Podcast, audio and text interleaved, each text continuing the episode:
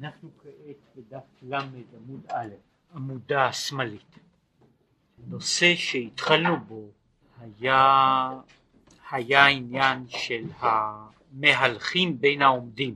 בני אדם הם אה, במהותם מהלכים.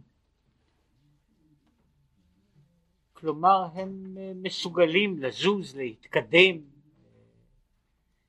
אפילו להשתפר מפעם לפעם אם הם רוצים. המלאכים הם עומדים. כמו שהוא הסביר, בזה עד כאן הגענו, שהמלאכים אמנם אה, מעופפים ומתעלים למעלה, אבל גם כאשר הם מעופפים ומתעלים, הם עושים זאת בגלל התערותא דלתתא. אומר, אחרי שישראל אומרים קדוש, גם המלאכים יודעים להגיד קדוש אחריהם. זאת אומרת, קדושה חדשה.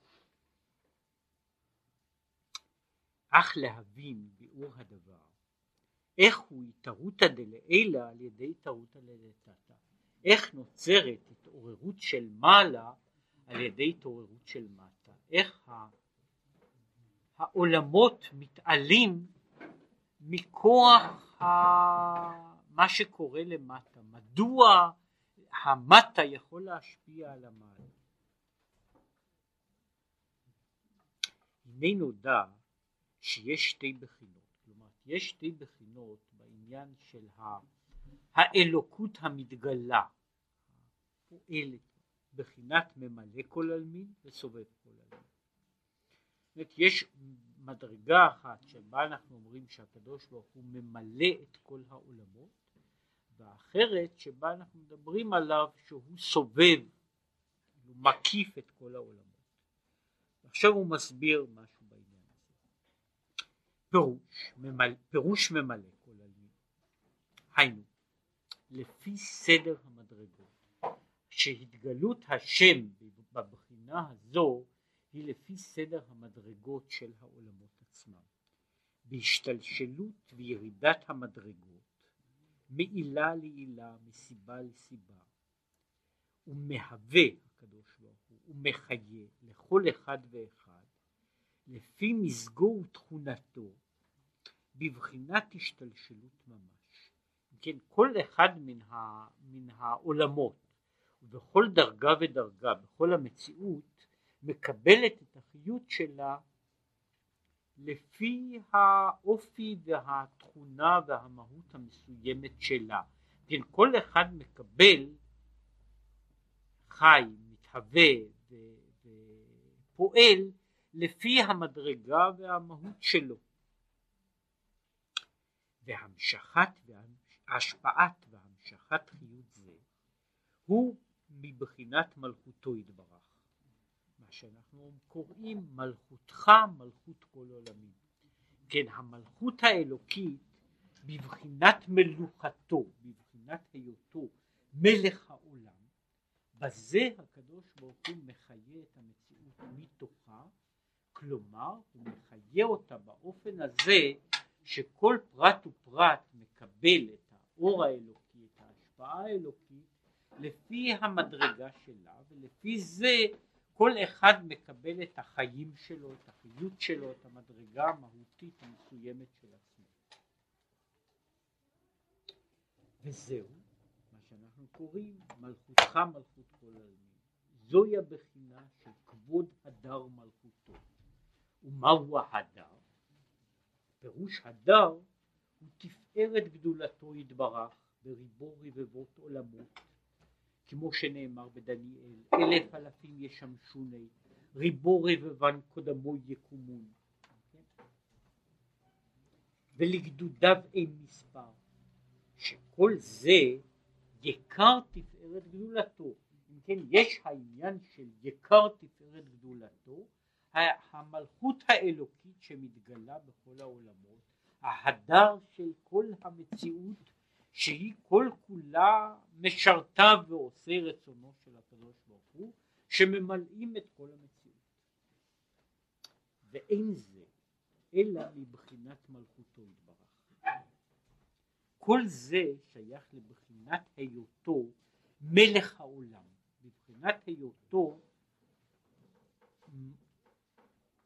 משפיע לעולם בבחינת במדרגת המלכות שמכוחה ועל ידה כל העולמות כולם מקבלים כל אחד ואחד לפי מדרגתו וכל המלאכים זמירות יאמרו כמו, כמו שאנחנו אומרים בתפילה זמירות יאמרו למי? רק למלך אל חי וקיים מדוע? זאת אומרת הם אומרים כלומר כל מה שהמלאכים אומרים כל מה שכל צבא מרום אומר הוא למלך העולם. מפני שבחינת ההתייחסות שלהם היא ההתייחסות כלפי מלך העולם. כלפי הקדוש ברוך הוא בצד היותו מלך העולם. כי הוא לבדו וזה ההמשך של הדבר כי הוא לבדו פירוש בבחינת עצמותו יתברך הוא מרום וקדוש. אם כן הם אומרים זמירות למלך העולם משום שהוא לבדו כשלעצמו הוא מרום וקדוש ומתנשא מעבר למציאות של העולם. הוא מלך העולם מהצד הזה כל העולם מתייחס אליו. הוא לבדו הוא מרום וקדוש. זאת אומרת אם אנחנו לוקחים הדימוי של המלך שהוא קשור וכמובן נובע בתוך כל הדברים האמורים לכל בני המדינה יש שייכות מסוימת אל המלך כמלך. ומצד זה השרים הגדולים אה, כמו אה, שאר בריות שבמלוכה גם האסירים בבית הסוהר הם כולם נתינים של המלך לא במדרגת קרבה שווה כמובן יש כאלה שהם קרובים יותר אל המלך יש אחרים שהם רחוקים יותר מן המלך וכולם קשורים אליו בבחינת היותו מלך. עכשיו למלך יש, גם למלך בשר ודם יש אישיות פרטית. מבחינת האישיות הפרטית שם הקשר הזה איננו, איננו משמעותי. אה, המלך הוא מלך, אה, באופן פרטי הוא עושה דבר כזה וכזה, כן? אה, הייתה דוגמה להבדיל כמה עם כל ההבדלות הראויות דוגמה היה המלך האימפרטור הקיסר היפני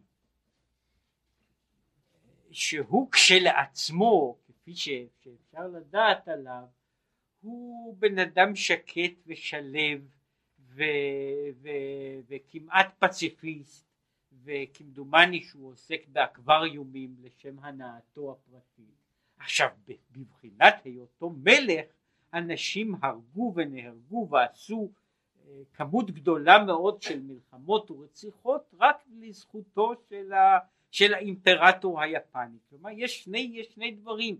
היה צד אחד שבו הוא המלך כן, ויש צד של אישיותו הפרטית. עכשיו בצד הזה הוא אומר מבחינה אחת כל מה שהמלאכים אומרים הוא למלך. למלך. מה ששייך כי הוא לבדו הוא בבחינה זו מרום וקדוש. הוא נעלה מכל העולמות ומצד זה אין להם קשר אליו. ועל זה הם אומרים שלוש פעמים קדוש להיות המשכת קדושה עליונה. מאור אינסוף ברוך הוא הסובב כל עלמין עד שיהיה קדוש קדוש קדוש השם להיות מלוא כל הארץ כבודו. זאת הם רוצים שהקדושה תתגלה בתוך המציאות. מי הוא? לבדו מרום וקדוש עד למלכות ממלא כל עלמין מלוא כל הארץ ופירוש כבודו. כבודו עניין הזה שאנחנו מדברים על מלוא כל הארץ כבודו כבודו הוא התלבשותו. מזכיר, מזכיר את זה, לא, לא, לא כאן, ש, שאומרים לבגדים קוראים אה, אה, למאנה מכבדותא, הבגדים הם הכיבודים, אם כן, כל צבא מרום כמונו אנחנו, אנחנו רוצים שהקדוש ברוך הוא יתגלה בבחינת כבודו. כלומר שהוא יתלבש בתוך המציאות לאמור שהוא יופיע בתוך המציאות שלנו, בתוכה.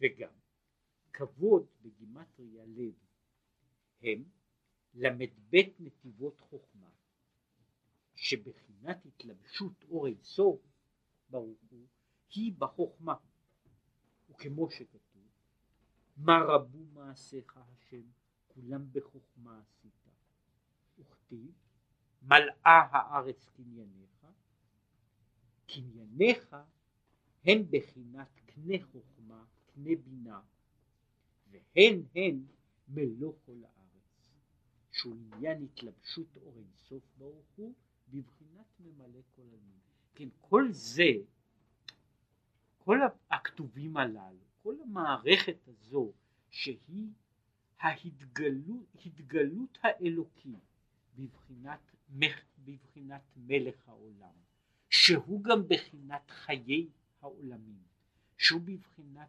נשמת העולמות שהוא בבחינת המחיה המהווה המכלכל המשגיח על כולם הוא העניין הזה של ממלא כל עלמין וזהו נקרא ייחוד קודשא בריחו ושכינתי כאשר יש התקשרות בין מהות אור אינסוף לאור המתגלה בתוך המציאות, משום שיש האור של המציאות, אנחנו, וכאשר האור, המציאות שלנו, מכירה, מקבלת את האור האלוקי בבחינת אינסוף, היא אה, נעשית, היא מוארת בבחינה הזו של ממלא כל עלמין, זה נקרא ייחוד קודשא בריחו ושכנתי, הקדוש ברוך הוא בבחינת קדוש הוא גם זה שמתקשר עם השכינה, עם השוכן איתם, עם העניין הזה שממלא את החיים שלנו מתוכנו. והנה ידוע, הנה נודע, כי תכלית ירידת הנשמה לעולם הזה לא ירדה בשביל עצמה. למה, למה יש נשמה בתוך הגוף? לשם מה נשמת האדם? הנשמה לא ירדה בשביל עצמה. כי הנשמה אינה צריכה תיקון לעצמה. יש, יש פעמים שמישהו הולך או יורד או נוסע למסע כדי, uh, כדי ללמוד או כדי להתעשר או כדי, כדי להשיג שלמות. כן? הנשמה יורדת לגוף לא כדי לתקן את עצמה, משום שכשלעצמה בשורשה הנשמה היא הוויה שלמה, היא איננה צריכה תיקון. אלא עיקר ירידתה להתלבש בנפש הבהמית, שהרי הנשמה הקדושה של מעלה, הנפש האלוקית, איננה מתלבשת בתוך הנפש הבהמית. עכשיו הלבוש הזה אה, הוא לא תמיד לבוש נוח, והוא לא תמיד לבוש מכובד, ולא תמיד לבוש נקי.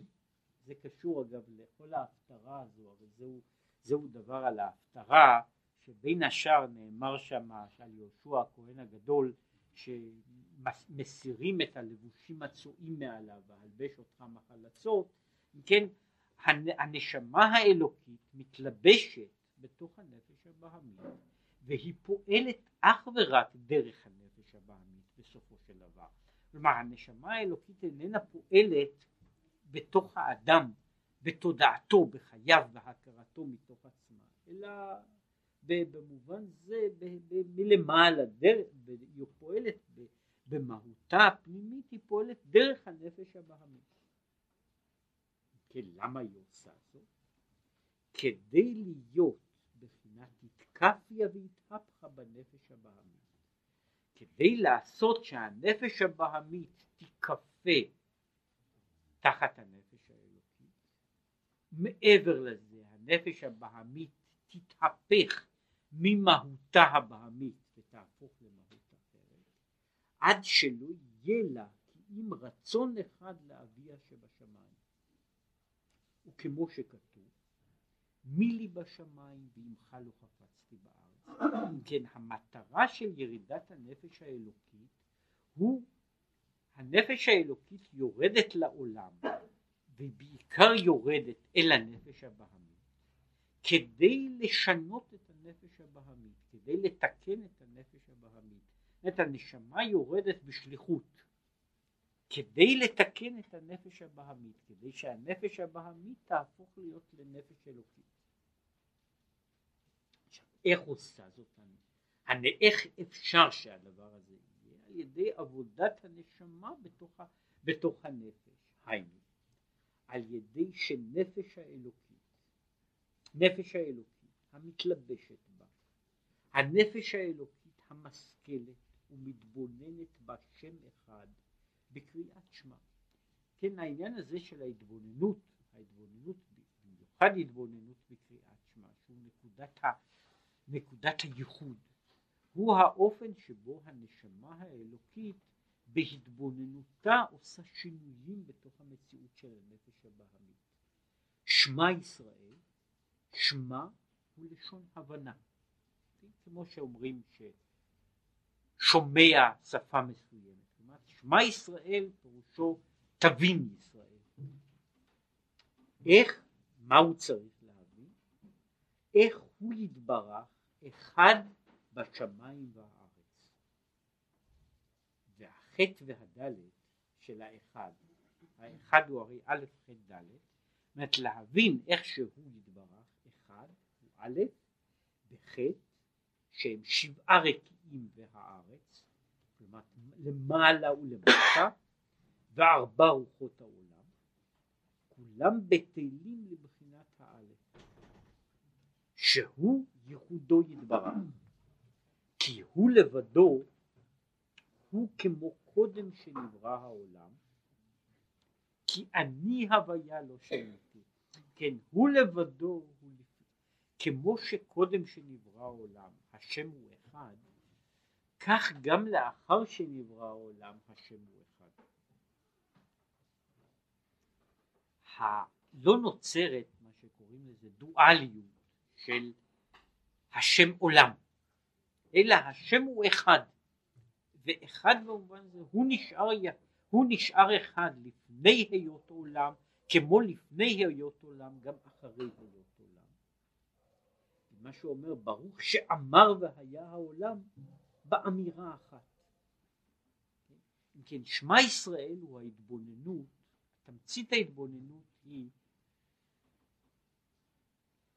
בעניין הזה של האחד האלוקי שהוא מעבר לזה היחיד האלוקי. האחד של השם אחד פירושו שאין עוד מלבדו וזו ההתבוננות של שמע ישראל. עכשיו יש עניין של ההתבוננות הזו להבין שהשם הוא אחד ובשביל ההבנה הזו שהשם הוא אחד שזה דורש את כל ההתקפיה והתהפכה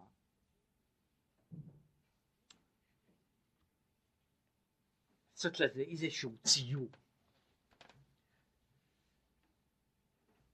קורה ש, שאדם נמצא בתוך, אה, הוא מסתכל באיזה הצגה של אחיזת עיניים.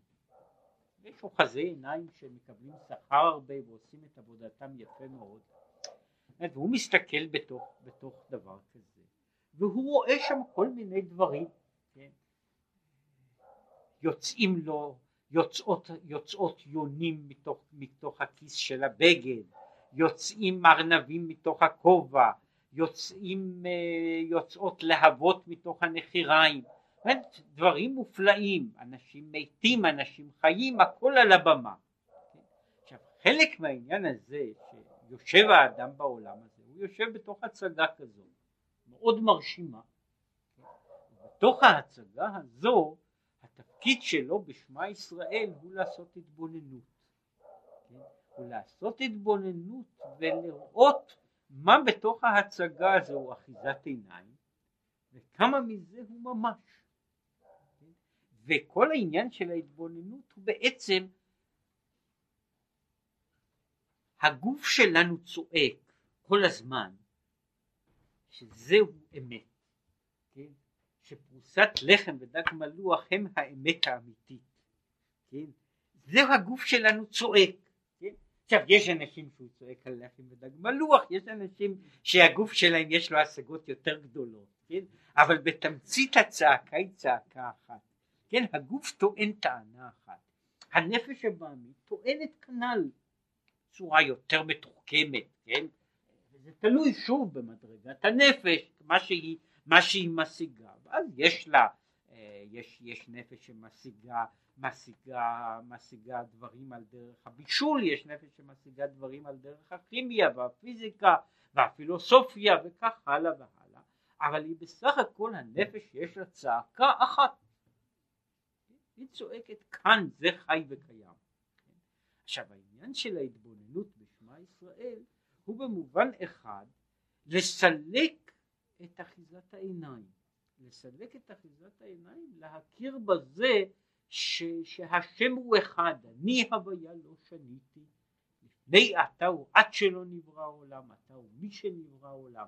עכשיו זה פירושו של דבר, כמו בכל מחזה כזה, שכל כך קשה, כן? זה אני צריך להתעלם מכל הלהטוטים שהם כל הזמן נראה לי, דברים ממשיים, כן? זאת אומרת אחרי זמן אני מתחיל, אם אני משיג ומתבונן ולומד את העניין, אני לומד שמה מה יש שם, מה שם קיים, ומה הוא רק אה, מראית העין. עכשיו זהו העניין של ההתבוננות בהשם אחד, שזו התבוננות לא קלה, ושזה לא מספיק אם להביא את הדבר הזה, האיש הזה שהולך להצגה, אם הוא איננו תינוק קטן ולא ידע, כשהוא מגיע לשם הוא יודע שכל זה הוא אחיזת עיניים, כן? אבל זה עדיין ממשיך להיות מרשים, כן? זה ממשיך להיות מרשים וממשיך להיות מפחיד, אנשים הולכים לכל מיני הצגות כאלה וכיוצא בזה, לכל מיני קרקסים, משום שהם מרשימים ומפחידים. אני יודע שה, ש, ש, שהראי העקום הזה איננו מראה לי את האמת לאמיתה, אבל בכל זאת הוא מראה לי דמות, כן? היא מצחיקה, היא מעציבה, היא מפחידה, כל זה עם הדמויות שאנחנו חיים בהם בתוך, בתוך מחזה גדול מאוד שהוא נעשה, הוא כל כולו פועל מסביב. ההתבוננות היא סוג מסוים של התרכזות, היא לא קלה, כן?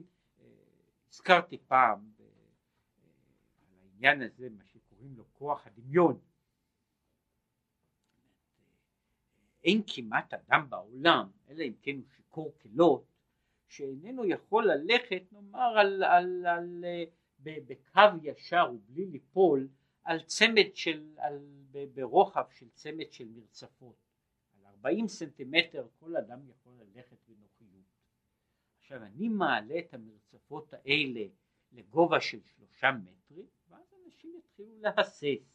אני אשים את, שתי, את, ה, את הקרש ברוחב הזה בין שני בניינים בני מאה קומות ואז יהיו מעט מאוד אנשים שיהיו מוכנים ללכת בדרך הזו. מעשית, כלומר מבחינת האמת, אותה הליכה שאני הולך על הרצפה, אני יכול ללכת גם שם למעלה. אלא מה? יש משהו מבחוץ, הכלל הגדול, שהוא אומר לי שזה לא בדיוק אותו דבר. האמת היא שאין שום הבדל, אבל ההבדל הזה בכל זאת נוצר עניין, והעניין הזה מאוד מרשים. זאת אומרת, אנחנו נמצאים, מה שרציתי לומר, אומרת, אנחנו נמצאים בתוך מציאות ואנחנו חיים בתוך המציאות הזו. המציאות הזו היא לא מציאות לגמרי אחרת? אלא בתוך מה שאנחנו רואים, מראית העיניים שלנו, חוויית, חוויות הדמיון שלנו, הן יוצרות עולם שיש לו כל מיני דברים, כן, אה, הוא עולם מלא בדמויות. עכשיו הדמויות האלה חלקן, חלקן הן דמויות אמת, כאן לא רלוונטיות, אבל יחד עם זה זהו עולם, ושמע ישראל הוא הניסיון לבודד, לבודד, להוריד את כל הדברים האלה עד שנשאר מה שנשארת המציאות האמיתית. ולכן אומר להכריז על העניין הזה זה פשוט, כן? להכריז על זה זה פשוט, שאני אומר למישהו מה הבעיה להלך על חבל בגובה כזה וכזה, זה פשוט, זו אותה דרך כמו להלך עליו כאן למטה. לעשות את זה בפועל ממש שאני נמצא למעלה זו חוויה אחרת. וזה ההבדל שיש הייתי אומר כשהנשמה נמצאת בגן עדן ושאומרים לה הנה את הולכת לעולם הזה והעולם הזה מלא כל מיני אחיזת עיניים ולא צריך להתפעל מהם אז הנשמה בוודאי אומרת נו מה אני כן?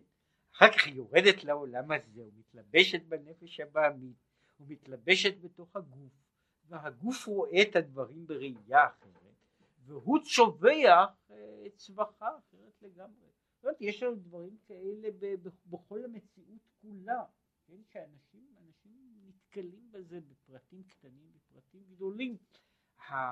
בין הצהרה לבין, אה, לבין ידיעה מורגשת מוחשת, וזה אומר, זה העניין של ההתבוננות.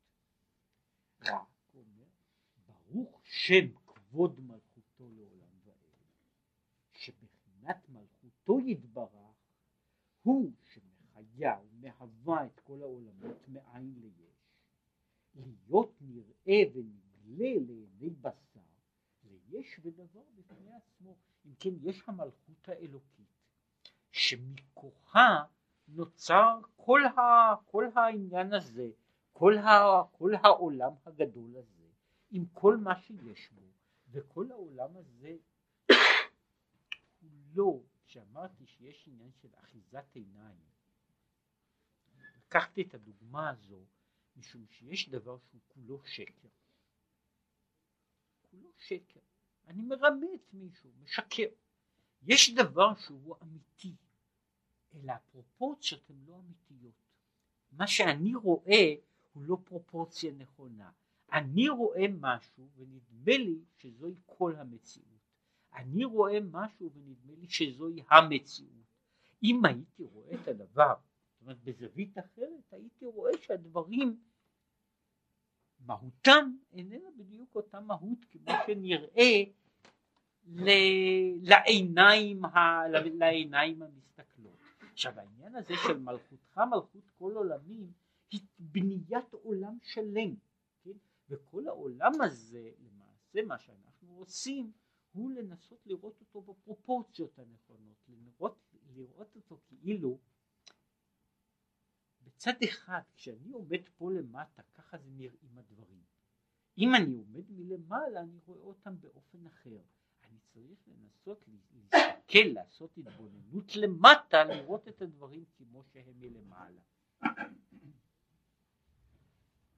ועל ידי זה, אם האדם מגיע להתבוננות הזו, לשמה ישראל, כלומר הבן ישראל, אם ישראל באמת מבין שהשם הוא אלוקינו, שהשם הוא אחד ואין עוד מלבדו, על ידי זה מגיע ואהבת בכל לבבך בשני יצריך.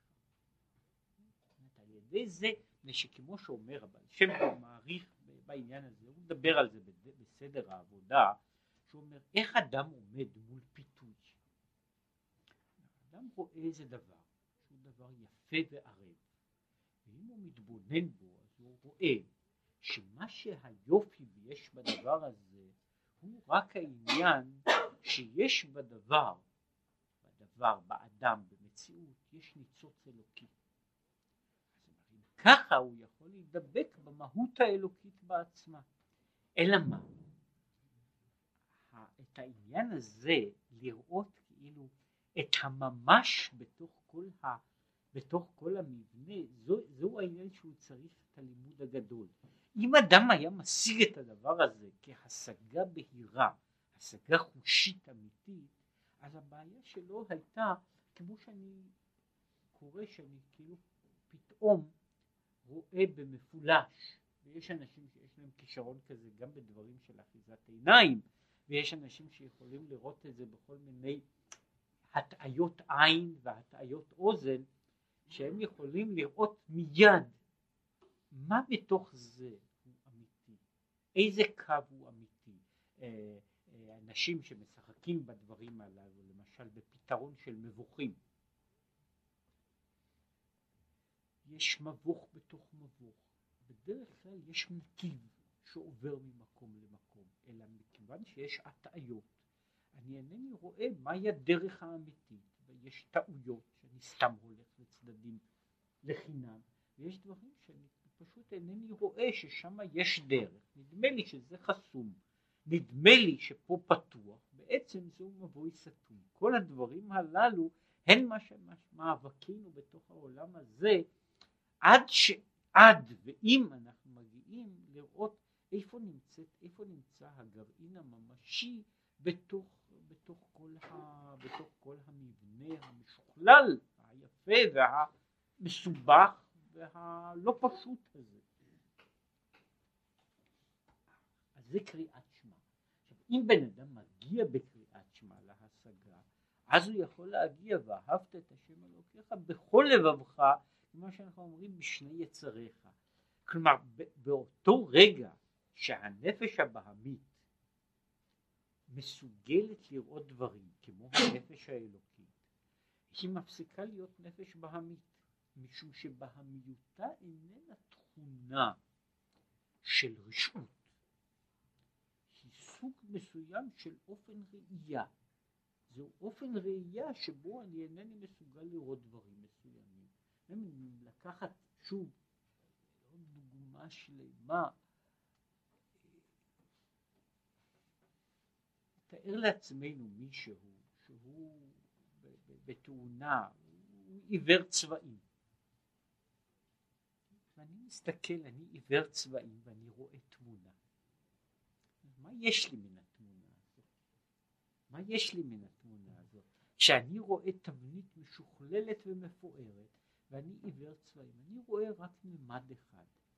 כדי ללמוד ולראות מהם הממדים האמיתיים אני צריך מה שקוראים לזה לפעמים עיניים חדשות. העיניים החדשות הללו הן העיניים שמראות את התמונה. הנפש הבהמית בעצם היא צריכה, וזה חלק מכל השיטה שיש פה, כל השיטה של האדמו"ר הזקן, בכל, לא רק בספר הזה אלא בכל ספריו, שבעצם הנפש הבהמית צריכה חינוך. היא אה, מה שקוראים לזה, אה, היא יצור פרא, כמו שאומר הכתוב, עיר פרא אדם ייוולד. זה יצור פרא, יצור לא מחונך. אומרת היצור הזה ולכן מפני שהוא יצור כזה הוא רואה דברים בצורה גולמית. כן? אם מצליחים לחנך אותו אז הוא מפסיק להיות יצור גולמי. כן? אבל התהליך הזה של החינוך זה לוקח לפעמים הוא לוקח 70 שנה אם בן אדם מוצלח בזה ולפעמים ב-70 שנה לא זה לא מספיק וצריך לחזור עוד פעם ועוד פעם ועוד פעם מה שקוראים לחזור עוד פעם לכיתה א' לא פעם אחת אלא הרבה פעמים כדי ללמוד את, ה, ללמוד את הלקח הזה וזה לא פשוט גם בפעם השנייה הם נכשלים באותם הדברים. אך קודם קריאת שמע תקנו חכמים שתיים לפניה לקיום התחילה, קריאת שמע. יש שתי ברכות לפני קריאת שמע, שהן, למה הן נעשו על ידי חכמים? כדי שאדם תהיה לו הכנה שהוא תוכל קריאת שמע להתקיים. מה, מה הקשר שלהם? ומתחילים תחילה לספר מעניין המלאכים. איך שהם מקדישים ומעריצים את השם, האופנים ברעש גדול מדוע? כי הנה להיות קיום ואהבת בשני יצריך שגם היצר הרע ישוב להתקפיה ולהתהפכה הוא על ידי מלחמה גדולה. אומרת התהליך הזה איננו, איננו עניין פשוט, כן? שאי אפשר ללחוץ על כפתור ולעשות אותו אחרת. זה, זה עניין של מלחמה של מלחמת האדם בתוכו שנמשכת אה, כל שנותיו. וכמו שכתוב, ולאום מלאום יאמץ. מלחמה של, של התאומים הללו, שהם נלחמים זה בזה. וכתיב, ויאבק איש עמו עד עלות השחר. שהוא אומר ככה, שעד עלות השחר, לעתיד לבוא, כל ימי משך זמן הגלות, הכל היא בבחינת מלחמה. מה, ויש המאבק הזה עד עלות השחר, עד שנהיה יום, זאת שהכל יתגלה, כן? אז יש, יש מאבק עד עלות השחר, אם, אם להעמיד את, ה, את התמונה שאמרתי, יש אנשים שעברו את החוויה הזאת, יש אנשים שזה תלוי כמובן בדמיון ובשאר דברים, יושב לו בן אדם או מהלך בן אדם בחושך.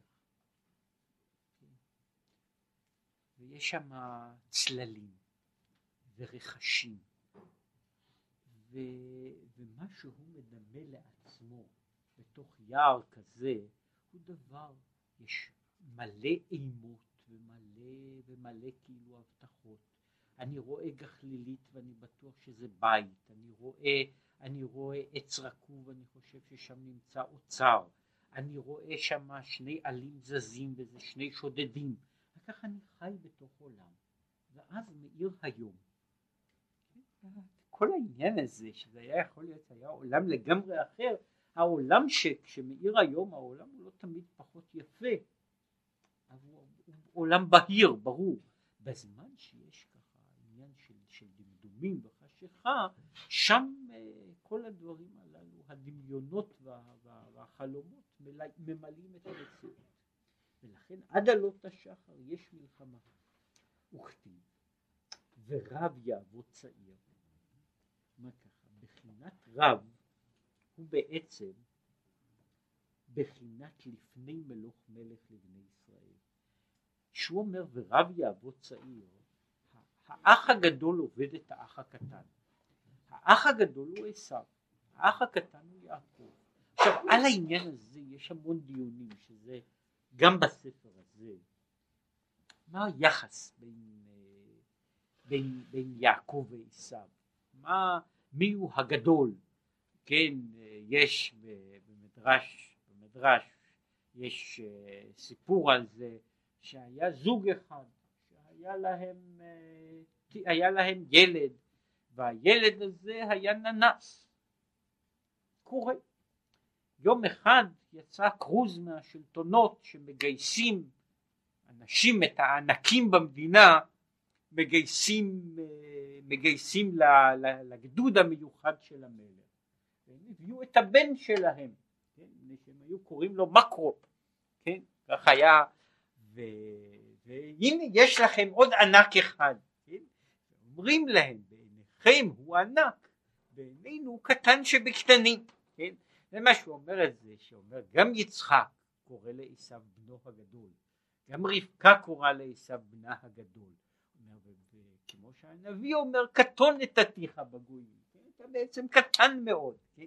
אבל, אבל, זהו צד אחד של העניין, שהוא אומר שבעצם רב יעבוד צעיר, זו, זו השאלה, הרי יש דו משמעות בתוך הפסוק הזה הרבה מאוד, יש צד אחר, יעקב, עשיו הוא באמת האח הבכור, משום שהוא שייך לעולם התוהו, ועולם התוהו בשורשו הוא עולם גדול יותר, מה הוא אומר? שירדה המדרגה הזו שמלכו מלכים בארץ אדום לפני מלוך מלך לבני ישראל ירדה ונפלה בשבירת הכלים כנודע. עכשיו יש ירידה כזו ולכן האח הגדול צריך לעבוד את הקטן וירידה זו מאיגרא רמא היא צורך עלייה על ידי ישראל בנפשות אלוקיות שבהם, למשול ולשלוט על רוח הנפש הבהמית, עד שתשוב להיות בבחינת התקפיה והתהפכה. אם כן, למעשה נפש הבהמית בשורשה הראשון היא גם כן בבחינת הלאום מלאום יאמץ. הרי הנפש הבהמית היא האח, המבוגר. אנחנו אומרים שהיצר הרע בא לאדם משעה שנולד, היצר הטוב בא לו כשהוא בן 13, אז האח הגדול הוא בפירוש כאן האח של עשיו, כן האח הקטן הוא האח, ובכל זאת צריך לעשות שרב יעבוד צעיר, זה עושה אגב את הקשיים גם בתוך האדם, שמתחיל האדם לדבר, ליצר הרע יש הרבה יותר ניסיון, יש לו ותק, כן? והאח הצעיר שבא לשם אין לו לא ניסיון, לא ותק, לא זכויות, כן, ולא לא פלא ש, ש, שהוא לא, לא, אין דבריו נשמעים יפה, ולכן גם המאבק הזה שלו, זאת אומרת שהוא נאבק, זאת אומרת שמישהו, תיארו את זה, אומר כל רגע של חיים בצד אחד, כמעט כל רגע של חיים, הוא חיזוק של הנפש הבהמית. אני הולך ואני פועל בתוך העולם. והעולם הזה הוא עולם, הממשות של העולם מתחזקת מכל מגע איתו. אני, אני פוגע בו, אני נתקל בכיסא, אני יודע שלכיסא יש ממשות. אני רעב, אני אוכל פרוסת לחם, אני יודע שללחם יש ממשות, כן? אני חולם חלומות וחושב מחשבות, וכל אלה הם שייך, שייכים לתוך המציאות הזו. ולכן יש פה האח הגדול. עכשיו אומר, האח הגדול הזה הוא בעצם גם גדול, לא רק בזה שהוא גדול בשנים, בשורשו יש לו מדרגות עליונות, אבל הוא נפל למדרגה בשבירת הכלים, ולכן הוא עכשיו מטושטש. ועלייתו היא על ידי זה, על ידי ישראל, על ידי נפש האלוקית. עכשיו, ואין הדינים נמתקים אלא בשורשם. כדי לעשות תיקון לדבר, יש כמה סוגים של תיקון. יש תיקון אחד שבו אני מווסת דברים. יש ויסות של דברים, יש העמדה של דברים. אני מנסה לצמצם דבר, אני מוסיף המתקה, מתיקות לאיזשהו דבר. זוהי המתקה, יש סוג כזה של המתקה, אבל יש סוג של המתקה של מה שהוא קורא לזה המתקת הדין באמת. המתקת הדין באמת היא כשאני מגיע אל שורש הדין ושם אני עושה את השינוי. או באופן אחר, אם אנחנו מדברים על דין, יש בדין, כשמישהו יוצא למשל חייב בדין, יש שני אופנים לשנות את העונש. יש אופן אחד שהוא המתקה באופן חיצוני. מבקשים עליו רחמים. הוא צעיר, יש לו, אה, היה לו תסביך אדיפוס, אה, היה לה תסביך אלקטרה, אה, היו כך וכך דברים, ומכוח כל אלה צריך מפני שהוא כך וכך רצח וגנב, אז זה היה כמו שאומרים הפסיכולוגים, קלפטומניה היא של חוסר אהבה, השמנה היא בוודאי ביטוי של חוסר אהבה, ועוד כיוצא בזה, דחייה, יש ברוך השם יש בשביל זה אנשים שיש להם מקבלים שכר והם מקבלים זוהי המתקת הדינים באופן חיצוני. עכשיו מהי המתקת הדינים בשורש? שאני מגיע למשפט, שאני לא מנסה למצוא צדדים להגן, אני מנסה לראות האם באמת יש שם פשע. זאת אומרת, אני מנסה להגיע לשורשו של הדבר ולעשות שם את השינוי. כשאני מגיע לשורש הראשון ואני עושה את השינוי, אני לא עושה המתקה על ידי זה שאני מוצא את הנסיבות המקילות. אני עושה המתקה שבעצם אני אומר, אני מוציא את, את הדבר הזה משורשו, אני ממתיק אותו בשורש הראשון. עכשיו, אותו דבר יש, זאת אומרת, כשיש, כשיש בעיה. יש בעיה שאני ממתיק את הבעיה באופן חיצוני. יש אופן שבו אני מגיע אל השורש הראשון, ושם אני עושה את תיקונם של הדברים במקורם. יש תיאור כזה, שהוא לכאורה נראה מוזר, אומרים יש, יש פרי שהוא תמיד משמש בדברי חז"ל הרבה מאוד, תורמוס. עכשיו תורמוס הוא מין קטניות והוא בעצמו גם כשהוא מבשיל הוא מר מאוד. עכשיו מה אני, מה, מה אני עושה אם אני רוצה לאכול תורמוס? כן, אז אני יכול להמתיק תורמוס בשני אופנים, אני יכול לשים עליו סוכר. כן, אז יהיה לי תורמוס עם סוכר. יש אופן אחר שאני עושה בתורמוס, לכאורה דבר ש, שהוא כאילו, מה שהוא קורא לזה, הסוג הזה של המתקת, אני שם אותו באש. ואני שם אותו, אני שם אותו כל כך הרבה באש, אני כל כך הרבה מבשל אותו, עד שאני ממתיק את המרירות מתוכה. והצד הזה דווקא של השימוש בבישול הוא שלכאורה זה היה צריך להיות, אני שם אותו באש, היה צריך להיות שיקלקל את טעמו. בעצם אני ממתיק אותו בשורשו שאני ממשיך באותו דבר, ויש על זה מאמרים שלמים, לא קולינריים, על העניין הזה, על השימוש במלח. שמלח בעצמו יש לו סוג שהוא ממתיק את הדברים המרים. וזוהי המתקה שאנחנו קוראים לזה המתקה מצד השורש. זהו שינוי שפועל על דברים שמנסה לתקן אותם בשורשם.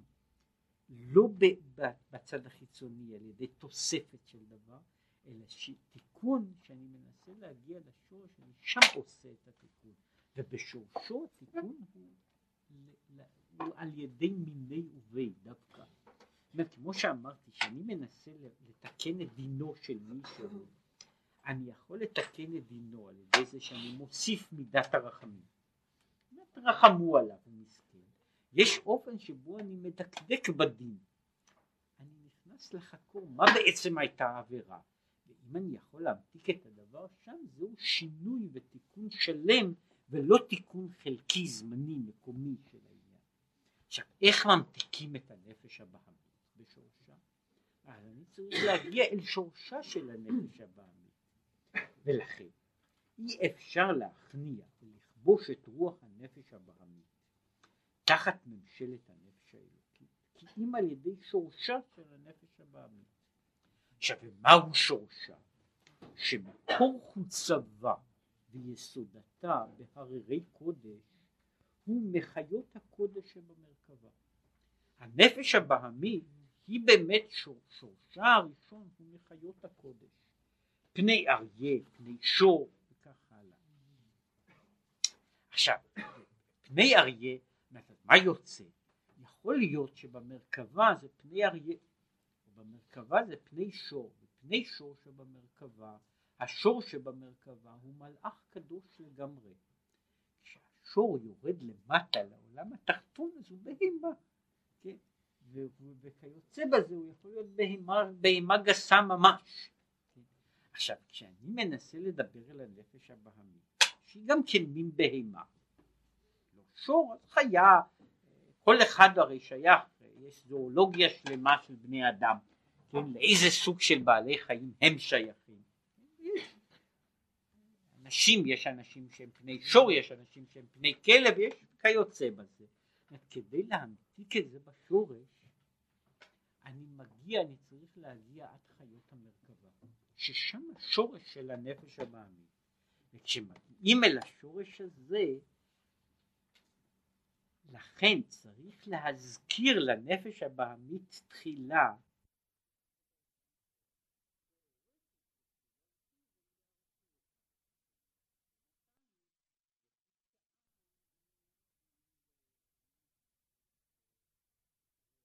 אותה. אני מנסה להמתיק את הנפש הבעמית על ידי זה שאני עושה מה שקוראים, מה שעושים תאורטית בכל עניין של פסיכולוגיית מעמקים, אני מנסה להגיע אל שורשה, אני מנסה לפעול על, על הנפש הבעמית מצד זה, מצד שורשה, ואני מגיע אל השורש הראשון שלה, והשורש הראשון שלה הוא במרכבה של מעלה. וכשאני מגיע לחיות הקודש שבמרכבה, הנפש הבעמית כאילו נזכרת איפה שהיא הייתה. כלומר, למעשה יש פה מין תהליך שאני מתקן את העיוות של הנפש הבעמית, שאני מזכיר לה מה היא הייתה. יש המון סיפורים, ויש בספרי חסידות, יש המשלים הללו משמשים בהרחבה גדולה. מה קורה, יש סיפור, אחד הסיפורים הכי נפוצים, שהוא רקע של העניין הזה, הוא בן מלך חטא, לא חטא, טעה בדרך, והוא נמצא במשך שנים במקום אחר, והוא שמה צריך לחיות כ... כנווד, ואחרי זמן מסוים הוא מתרגל לחיים שלו כנווד, ואחרי זמן הוא מתחיל לחיות ככה והוא מתחיל להיות משוכנע שאלה הם החיים שלו. שזוהי המהות שלו, שזה האופי שלו, והוא מתנהג בהתאמה. עכשיו, כדי לעשות תיקון לבן המלך הזה, מה שעושים לו זה מזכירים לו שהוא בן מלך. וכשאני מזכיר לו לאט לאט מעורר את הזיכרונות שהוא בן מלך, זהו התיקון בשורש. אני יכול לעשות תיקון, מה שקוראים תיקון סימפטומטי. כשאני מנסה לתקן, תתנהג יותר יפה, תאכל בסכין ומזלג. הוא כבר שכח, כן? במשך שלושים שנה שהוא יושב שם, אז הוא כבר שכח איך עושים את זה. אז אני יכול ללמד אותו, אני יכול לאלף אותו. יש אופן שבו אני מנסה להזכיר לו, להחזיר אותו אל שורשו. זה מה שהוא קורא לזה המתקת הדינים בשורשם. אני מנסה להזכיר לו שהוא בן מלך. אני אומר לנפש הבעמית, באמת הנפש הבעמית, השורש הראשון שלה הוא מלאך קדוש. וכשהיא נזכרת לכן, מה עושים? למה אני מדבר על המלאכים וחיות הקודש? כשאני אומר לנפש הבעמית זה כאילו ניסיון להזכיר לנפש הבעמית. הנה, ככה אתה באמת נראה. זה כמו שקורה לבן אדם שיש לו אמנזיה שלמה או חלקית. לפעמים אני מביא לו תמונות. אולי הוא ייזכר צלילים, תמונות מהעבר שלו, ואז הוא יחזור להיות למה שהוא היה. זה מה שעושים לנפש הבעמית. מראים לה את האופנים וחיות הקודש, אולי זה יזכיר לה לאן היא הייתה שייכת. עכשיו, ומזה יבוא לקיום הקריאת שמע, להיות ואהבת בכל לבבך בשני יצריך.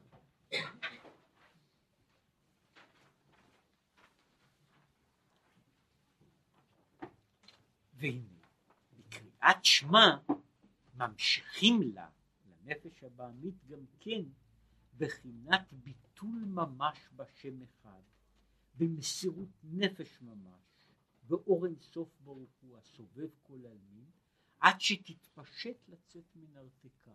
זה מה שהיה אומר הארי הקדוש, שצריך לכוון בקריאת שמע, שהכוונה בקריאת שמע בשם אחד, היא העניין שצריך, שצריך לאדם לכוון למות על קידוש השם. צריך לכוון בקריאת שמע שזוהי הכוונה של כוונת הלב הפנימית שהוא צריך להיות מוכן למות על קידוש השם. זה העניין הזה של מסירות נפש שהאדם חושב עליה. אומרת הוא חושב עליה שהעניין הזה שהוא אומר שהוא אחר כך אומר ואהבת את השם אלוקיך. בשביל העניין הזה של הצהרת ואהבת בן אדם לפחות צריך שיהיה לו ציור הנפש שהוא מוכן למסור נפשו לשם אחד. עכשיו הוא חוזר בשביל לגמור את העניין. בעניין, כמו שכתוב סוס ורוכבו רמה בים, שהסוס בטל לגבי רוכבו, שבלתי הרוכב אין מעלת הסוס כלום. סוס סתם הוא סוס, כשיש רוכב עיקר מעלת הסוס ביותר, שיכול לרוץ למקום שאין הרוכב יכול ללך מצד עצמו.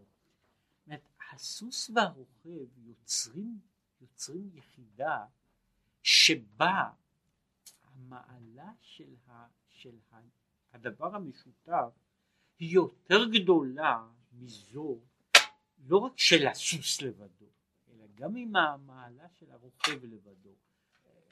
מפורסם שאחת הבעיות של, ככה, ככה היו על כל פנים מספרים, ש, שאמריקה הדרומית נכבשה על ידי קבוצת אנשים קטנה עד כדי גיחוך.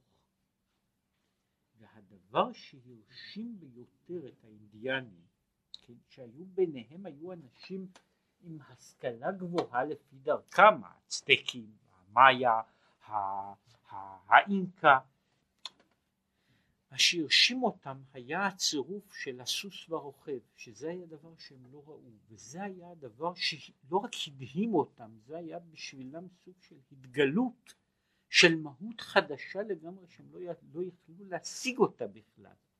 כן? עכשיו העניין הזה שהוא מדבר עליו, זאת אומרת שאנחנו כאילו רגילים לאומר, הצירוף הזה של הסוס והרוכב הצירוף הזה שלהם ביחד, כאשר הסוס נכנע לרוכב, הסוס אז מקבל מעלה אחרת, מפני שגם אותם אנשים רואים את החיה, את הפרא לבד, הם רואים את האדם לבד, חיית הפרא לבד לא עושה שום דבר, הם שולטים בה. לראות את הצירוף הזה ביחד, את הסוס ורוכבו, הוא יוצר סוג חדש של הוויה. והסוג הזה של ההוויה שהרוכב, הסוס ורוכבו הולכים עכשיו למקום אחר לגמרי. וכך, בחינת נפש הבהמית, מצד עצמה שאני משאיר לנפש הבהמית להלך כאחד הסוסים, היא, היא מקושרת למטה, אבל כשרוכב עליה הנפש האלוקית המתלבשת בה, הנה זאת תהיה העלאת נפש הבהמית ביתר שאת וביתר עוז במסירות נפש ממש. והיינו, לפי ששורשה ממקום עליון יותר מלפני מלוך מלך לבני ישראל, מבחינת רב יעבוד צעיר. זאת הנפש הבעמית היא בעצם בשורשה היא מהות עליונה מאוד, אלא שהיא מהות שהגיעה להתפרעה. כדי להחזיר אותה, כלומר כאשר הסוס מקבל את הרוכב, על ידי זה היא עולה, ואזי גדול ורב כוחה של הנפש הבעמית, עד שבתפילת שמונה עשרה היא הממשכת ומשפעת המשכת ביטול אור אינסוף ברוך הוא במלאכים. עד שהם אומרים קדוש, כשישראל אומרים למטה. פה יש, דרך אגב, ההסבר של שתי הקדושות שבתפילה. יש פעם אחת הקדוש שאנחנו אומרים לפני, לפני קריאת שמע. הקדוש ביוצר. ובקדוש הזה יש רק קדוש של המלאכים. הקדוש השני הוא בעצם קדוש שאנחנו אומרים. עכשיו הוא אומר שהעניין הוא בקדוש הראשון אנחנו מזכירים לנפש הבעמית את מקורה. אם היא נזכרת והיא מתעלה בקריאת שמע, היא מגיעה למעלה כזו שהיא אז נעשית למעלה מן המלאכים, ואז המלאכים אומרים קדוש כאשר ישראל אומרים קדוש. זאת אומרת קדושת המלאכים אז נעשית תפילה מפני שהמעלה הזאת היא מעלה למעלה מעלה מזו. וזהו העניין של בהתערותא דלתתא התערותא דלעילא. אז זה מה שהוא עושה שעל ידי התעוררות, מדוע על ידי התעוררות של מטה באה התעוררות של מעלה? להיות ביטול שממטה למעלה, להיות ביטול באור אינסוף ברוך הוא ממטה למעלה. כן? העניין הזה של, של מה שקורה הוא שכאשר פה האדם מצליח לתקן את הנפש הבהמית שלו, והנפש הבהמית אומרת קדוש, היא מגיעה למעלה שהיא למעלה מן העולמות העליונים. ולכן העולמות העליונים אחר כך נגררים אחריה. זאת זה שיש התערותא דלתתא יוצרת התערותא דלעילא, זה ברגע שאם אני מצליח שלמטה תהיה התעוררות, ההתעוררות הזו בשור, היא נוגעת לשורשים שהם גבוהים יותר מאשר העולמות העליונים. אז כאן אנחנו נוגעים, וזה אחר כך עוד יחזור למעגל הזה של בחינת סובב כל עלמין. יש המהות הזו בתוך העולם הגשמי יש העניין של סובב כל עלמין, של המהות האלוקית הנעלמת, של בבחינת מה שהוא קורא לזה השפעת העצמות האלוקית. וכאשר האדם יכול לעורר אותה, היא נמצאת למעלה מעלה מן העולמות העליונים. ואז העולם העליון מקבל מהעולם התחתון. העולם של מעלה מתחיל לקבל מהעולם של מטה. זה מה שהוא אמר, שעל ידי, השאלה הייתה איך באה על ידי תרותא דלתתא, באה תרותא דלעילא, מי שאומר כאשר האדם מתקן את, את יצורי מטה שלו ומביא אותם להכיר את עצמותם, אזי אומר, הסוס ורוכבו הם דבר כזה שהם לא רק למעלה מהסוס, אלא הם גם למעלה מהרוכב. זאת יש כאילו, נכון שהנפש האלוקית בצד עצמה היא לא, היא לא צריכה תיקון, אבל ידי פעולת הנפש האלוקית שהיא סוג של קטליזטור היא עושה את ההשפעה בתוך הנפש הבעמית. העבודה האמיתית היא לא בנפש האלוקית שתשתנה. העבודה והשינוי הוא בנפש הבעמית. אבל על ידי זה שהנפש האלוקית פועלת בנפש הבעמית, היא יוצרת, היא משחררת כוחות שאין גם לנפש האלוקית כשלעצמה. ועל ידי זה נוצר שההתערותא דלתתא, כשיש כבר התערותא דלתתא, היא יוצרת את כל העניין הזה של התערותא דלעילא. יש פה אותו, אותו דבר ואותו, אותו, אותם הסוגים של המנגנונים שנמצאים בכל העולם ושבני אדם בעיקר מנסים לייצר אותם, את מנגנוני ההדק, הטריגר. אני, יש, יש מציאות שהיא כשלעצמה כאילו מציאות אינרטית והיא לא יכולה הרבה לעשות. כשאני מצרף את המציאות הזאת, כשאני יכול לשחרר אותה באופן מסוים, אז היא יוצרת דבר כזה שלא נמצא בשום מקום. כן? עכשיו אדם יכול, בדיוק על ידי שורה כזו של מנגנונים, יכול ליצור דרגות חום ואור כאלה שאין בשמש. זאת על ידי זה שהוא יכול לשחרר בתוך החומר יכול לשחרר כוחות שלא, שנמצאים בתוכו, כן? אבל הם לא יכולים להיות מוארים, וזה בנוי על ידי השימוש, על ידי העילוי שיש משהו, מה שקוראים לו אנרגיה מכוונת, שהיא פועלת, היא מסדרת, היא משחררת את הכוחות שיש בדברים הלא גלויים.